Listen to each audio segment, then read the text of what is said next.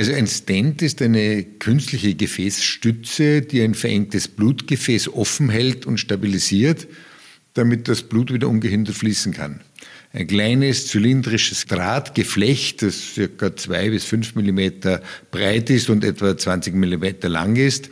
Und es wird an einer verengten Stelle mit Hilfe eines Katheders und eines Miniaturballons eingeführt, entfaltet und bleibt dann permanent dort in der Gefäßwand platziert. Das Risiko einer Thrombose nach einer Stentimplantation liegt bei einer wirklich guten äh, Blutverdünnung bei unter 1%. Der Hartfisch Podcast. Gesund leben, besser trainieren. Mit Patrick Arendt und Dr. Karl Mayer. Herzlich willkommen zu einer neuen Folge vom Hartfisch Podcast. Mein Name ist Patrick Arendt und heute geht es um die Stent-Implantation.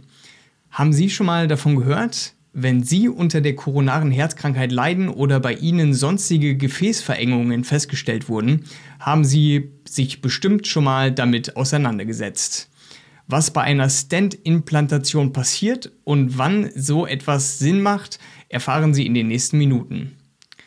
Falls Sie uns noch nicht kennen sollten, Hartfisch hilft Menschen mit Herz-Kreislauf-Störungen oder chronischen Erkrankungen, ihre Gesundheit zu fördern und die Lebensqualität zu steigern. In unseren Online-Videokursen zeigen wir Schritt für Schritt, wie sich mit gezieltem Training Ausdauer, Kraft und Beweglichkeit verbessern lassen. Mit der begleitenden Hartfisch-App steht zudem ein praktischer Assistent zur Verfügung, der Trainingstagebuch und Motivationstrainer in einem ist. Mehr über uns, die Kurse und die App erfahren Sie auf unserer Website hartfish.io.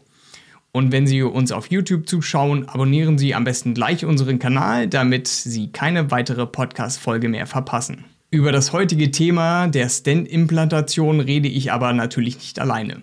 Bei mir im Hartfisch Studio ist einer der Mitbegründer von Hartfisch und Leiter eines ambulanten Reha-Zentrums der Cardiomed, Dr. Karl Mayer. Hallo Charles. Hallo Patrick. Möglicherweise haben einige unserer Zuhörer und Zuhörerinnen noch nie von einem Stand gehört. Kannst du uns kurz erklären, was das ist oder unter welchem Wort man den Stand sonst eventuell kennt? Also ein Stent ist eine künstliche Gefäßstütze, die ein verengtes Blutgefäß offen hält und stabilisiert, damit das Blut wieder ungehindert fließen kann ein kleines zylindrisches äh, Drahtgeflecht, das ca. zwei bis fünf Millimeter breit ist und etwa 20 Millimeter lang ist. Und es wird an einer verengten Stelle mit Hilfe eines Katheders und eines Miniaturballons eingeführt, entfaltet und bleibt dann permanent dort im Gefäßwand, in der Gefäßwand ähm, platziert.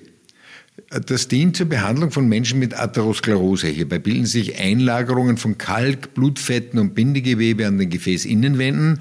Es entstehen sogenannte Plaques. Äh, wenn die Stelle komplett verschlossen wird, besteht Lebensgefahr, da entsteht ein Herzinfarkt. Der Stent drückt die Einlagerungen nach außen, entfernt sie aber nicht. Die, also die Atherosklerose ist nämlich eine chronische Erkrankung und die geht an allen anderen Gefäßbildern Gebieten des menschlichen Körpers weiter. Aber dafür und zum Entstehen der Atherosklerose und zur Endothelerkrankung wird es einen weiteren Podcast geben. Das wird jetzt, würde jetzt zu weit führen. Die Atherosklerose ist eine Erkrankung, die man heutigem Stand nicht rückgängig machen kann. Keine heilbare Erkrankung, sondern eine Erkrankung, die mit dem Alter zu tun hat, wobei Alter was sehr Relatives ist. Es gibt Personen, die haben sehr frühzeitig altersassoziierte Ablagerungen, je nach dem Risikofaktorenprofil, in dem sie leben. Du sprichst von Arteriosklerose. Brauchen also alle Patienten mit verengten Blutgefäßen ein Stent? Na, erst wenn die Atherosklerose zu einer Verengung der Herzkranzgefäße führt. Wenn man unter der koronaren Herzerkrankung leidet und gerade eben einen Herzinfarkt hatte, dann ist es ein Zeichen dafür, dass Plaques so weit gediehen sind, dass sie das Gefäß so weit einengen, dass kein Blut oder nur mehr sehr wenig Blut fließen kann. Und das führt dann bei Anstrengung zu einer Brustenge und wenn das Gefäß ganz zugeht, dann besteht eben ein Herzinfarkt. Ähm, bei Durchblutungsstörungen an Armen und Beinen kann man auch eine, einen Stent einbauen, wenn die Atherosklerose eben in diesen Gefäßgebieten zu einer Einengung führt. Auch bei verengten Halsschlagadern können Stents eingebaut werden in der sogenannten Karotis, um das Schlaganfallrisiko zu reduzieren. Auch bei Problemen im Bereich der großen Schlagader im Brustkorb oder auch in der Bauchaorta können krankhaft erweiterte Hauptschlagadern mit einer Stentimplantation oder einer Gefäßstützenimplantation ähm, behandelt werden. Auch wenn Tumore Hohlorgane wie Gallenwege, Luftröhre oder Speiseröhre einengen, kann man mit einem Stent den Durchfluss wiederherstellen. Du sprichst von verschiedenen Röhren und Wegen im Körper. Und nun wissen wir ja alle, dass Blutgefäße an sich unglaublich kleine Gefäße im Körper sind. Und ich frage mich jetzt aber, wie man da ein Drahtgitter einsetzen kann, was dann in die Arterie irgendwo reinkommt. Ist das ein komplizierter Eingriff? Naja, also einfach ist der Eingriff, Eingriff sicher nicht. Ähm, äh, aber es gibt bei den Kardiologen, die das schon seit Jahren machen, mittlerweile eine, eine wirklich gute Routine. Allerdings, wie du richtig sagst, das Gefäßsystem verengt sich bis in die Finger- und Zehenspitzen so weit, dass es nicht vorstellbar ist, alle Gefäßareale mit einem Draht oder einem Ballon oder einem Stent zu erreichen. Man erreicht die ersten paar Meter von einem Gefäßgeflecht, das an 100.000 Kilometer ähm, aneinandergereiht ausmacht. Also man kann, wenn man die Gefäße des menschlichen Körpers aneinanderreiht, zweieinhalb Mal um den Äquator herum.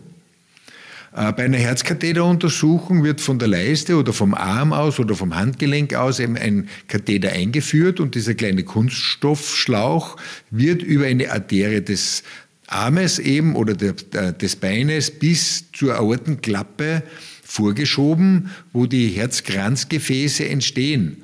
Und in die Mündung der Herzkranzgefäße hinein wird zunächst einmal Kontrastmittel gespritzt, um zu sehen, wie sich das Gefäß darstellt, wo die Einengung sitzt. Und dann wird eben bis zu dieser Einengung ein Schlauch oder ein Katheter vorgeschoben, auf dem ein Ballon sitzt, der dann aufgeblasen wird und diese Einengung an die Wand gepresst wird. Das klingt jetzt relativ einfach, so einfach ist das natürlich nicht, aber wie gesagt, die Kollegen in den Spitälern haben da schon sehr gute Erfahrung damit gemacht und haben eine sehr gute Expertise. Der Katheter und auch der Ballon werden nach der Stentimplantation wieder entfernt und der Stent bleibt drinnen und schützt die Gefäßwand. Unter Umständen kann der Patient am darauffolgenden Tag schon wieder entlassen werden, außer er hatte einen Herzinfarkt. Er sollte aber einige Tage noch eine Schonfrist einhalten nach der Katheterimplantation. Und nachdem ich dann dieses Drahtgitter irgendwo in meinem Körper habe, kann ich danach wieder ganz normal meinem Alltag nachgehen? Naja, es gibt schon einige wenige Dinge zu beachten. In erster Linie geht es darum, dass einem bewusst sein muss, dass diese Einengung eben entstanden ist auf der Basis von all den bekannten Risikofaktoren und dass natürlich, wenn man diese Risikofaktoren nicht optimal beeinflusst, weitere Gefäßeinengungen auftreten werden. Nach einer Stentimplantation muss man auch lebenslang Medikamente einnehmen. Und zwar Medikamente, welche die Blutgerinnung hemmen, der Stent ist ein Fremdkörper und Fremdkörper werden vom Körper, wenn möglich, immer ausgegrenzt oder ähm, überzogen von äh, Endothelzellen und ähm, Entzündungszellen und auch Blutblättchen.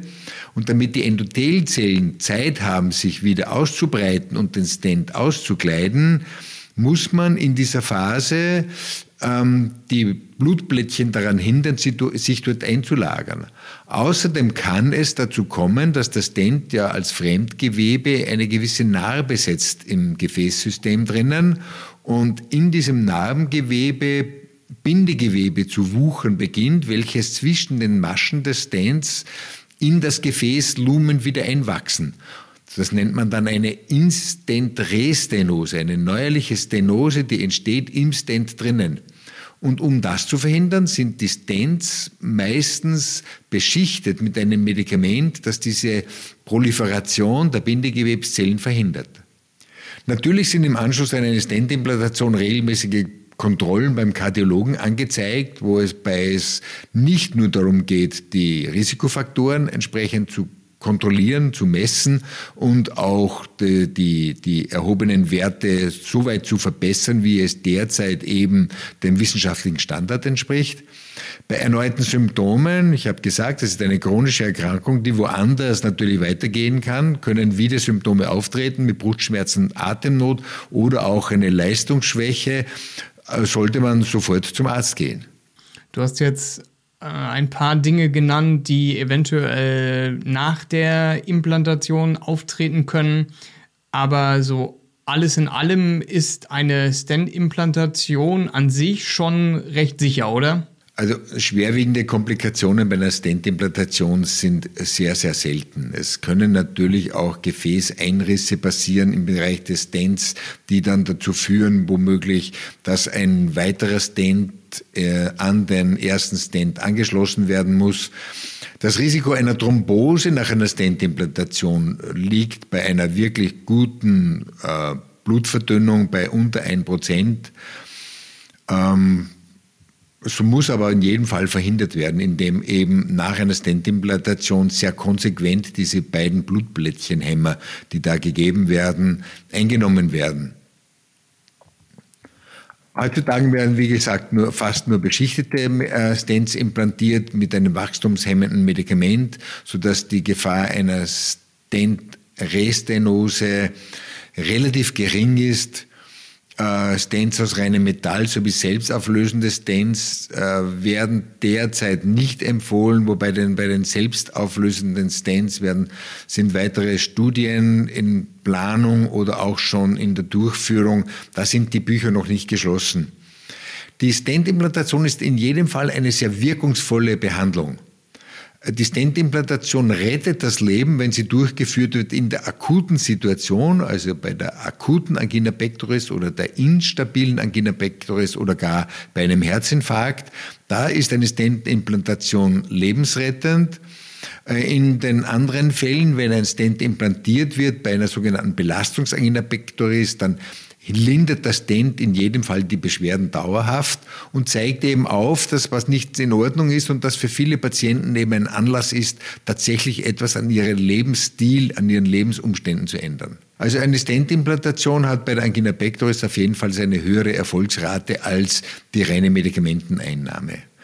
Wenn mehrere Stents implantiert werden müssen, lohnt sich eventuell eine Bypass-Operation in einer Situation, wo mehrere Stenosen, hochgradige Stenosen sehr abgangsnahe auf festgestellt wurden, mag es sein, dass man statt einer Stentimplantation eine Bypass-Operation durchführen muss. Es gibt aber auch eine sehr gute Studie, die zeigt, dass eine ähnlich gute prognostische Entwicklung zu erwarten ist, wenn statt, anstatt der Stentimplantation ein sehr konsequentes Trainingstherapieprogramm absolviert wird. In Wirklichkeit muss der Ablauf aber so sein, dass die Stent-Implantation die Beschwerden beseitigt und nachher ein konsequentes Trainingstherapieprogramm und ein konsequentes medikamentöses Programm zur Senkung der Risikofaktoren angeschlossen wird. Und du hattest anfangs geschildert, dass ein Stent, wenn er denn eingesetzt wird, das Gefäß zwar wieder weitet, aber die Einlagerung an sich nicht beseitigt. Besteht also jederzeit das Risiko, dass sich anderswo andere Gefäße auch wieder verengen und ein neuer Stent eingesetzt werden muss? Letztendlich ist eine Stentimplantation keine Heilung. Stentimplantation beseitigt, wie gesagt, Symptome oder rettet Leben in der akuten Situation, wenn man schnell genug mit dem Ballon und mit dem Stent in der Herz, im Herzkranzgefäß drinnen ist bei einem Herzinfarktereignis. Ähm, aber man muss immer bedenken, die Grund, zugrunde liegende Erkrankung wird durch den Stent nicht beseitigt. Das liegt dann am Patienten selber, die Ursachen zu beseitigen, damit die Atherosklerose nicht weiter ausbreitet. Wie gesagt, Ausdauertraining ist eine ganz, ganz wesentliche Angelegenheit in dieser Materie, kann nicht nur die Lebenserwartung, sondern vor allem auch die Lebensqualität der Patienten, ähm, die eine bekannte Atherosklerose haben, ähm, deutlich erhöhen. Der Einstieg in eine, eine effiziente, wirksame und sichere trainingstherapeutische Maßnahme ist relativ leicht. App gestützt über Hartfisch, über den Hartfisch-Kurs kann das jeder, jeder für sich ähm, beginnen. Idealerweise macht man natürlich nach einer Stent-Implantation oder erst recht nach einem Herzinfarkt ein Rehabilitationsprogramm. In Österreich besteht ja die Möglichkeit, ein einjähriges Rehabilitationsprogramm zu absolvieren. Und während des Rehabilitationsprogramms wird auch schon sehr oft mit dieser, mit dieser App-gestützten Trainingstherapiekurs gearbeitet. Das waren wieder viele Informationen, die ich jetzt nochmal ganz versuche kurz zu komprimieren. Ich sehe also, dass man vor einer Stent-Implantation keine Angst haben muss, sondern eher vor dem, was passieren könnte, wenn die Gefäßverengung bestehen bleibt. Wer sich einer Herzkatheteruntersuchung unterzieht, kann auch gleich einen Stent eingesetzt bekommen.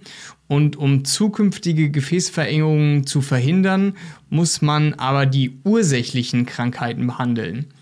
Charles, was ist deine Kernbotschaft aus unserer heutigen Folge? Also eine Stentimplantation ist eine sichere, bewährte und nachhaltige Methode, um Beschwerden wie Angina pectoris zu beseitigen. Und er ist in einer Akutsituation, also wenn ein Stent implantiert wird im Rahmen eines Herzinfarktes, auch lebensrettend. Es handelt sich aber definitiv um Reparaturmedizin statt um Ursachentherapie. Patienten müssen also unbedingt die Grunderkrankung in den Griff bekommen, die Atherosklerose. Und die resultiert eben aus verschiedenen Risikofaktoren, die aber durchwegs in den Griff zu bekommen sind. Hauptsächlich geht es um einen Lebensstilwandel und um tägliches Training. Dann bedanke ich mich bei dir, Charles, für diese wieder einmal verständlich aufbereiteten Informationen und sage bis zur nächsten Folge. Und für Sie gilt, wenn Sie mehr über Hartfisch, die Kurse und die App erfahren wollen, besuchen Sie gerne unsere Website hartfisch.io. Damit Sie immer bestens informiert sind, folgen Sie uns in Ihrer Podcast-App oder abonnieren Sie unseren Kanal auf YouTube. Wir würden uns sehr freuen, Sie bei einer der nächsten Folgen wieder begrüßen zu dürfen. Bis dahin, bleiben Sie gesund und aktiv.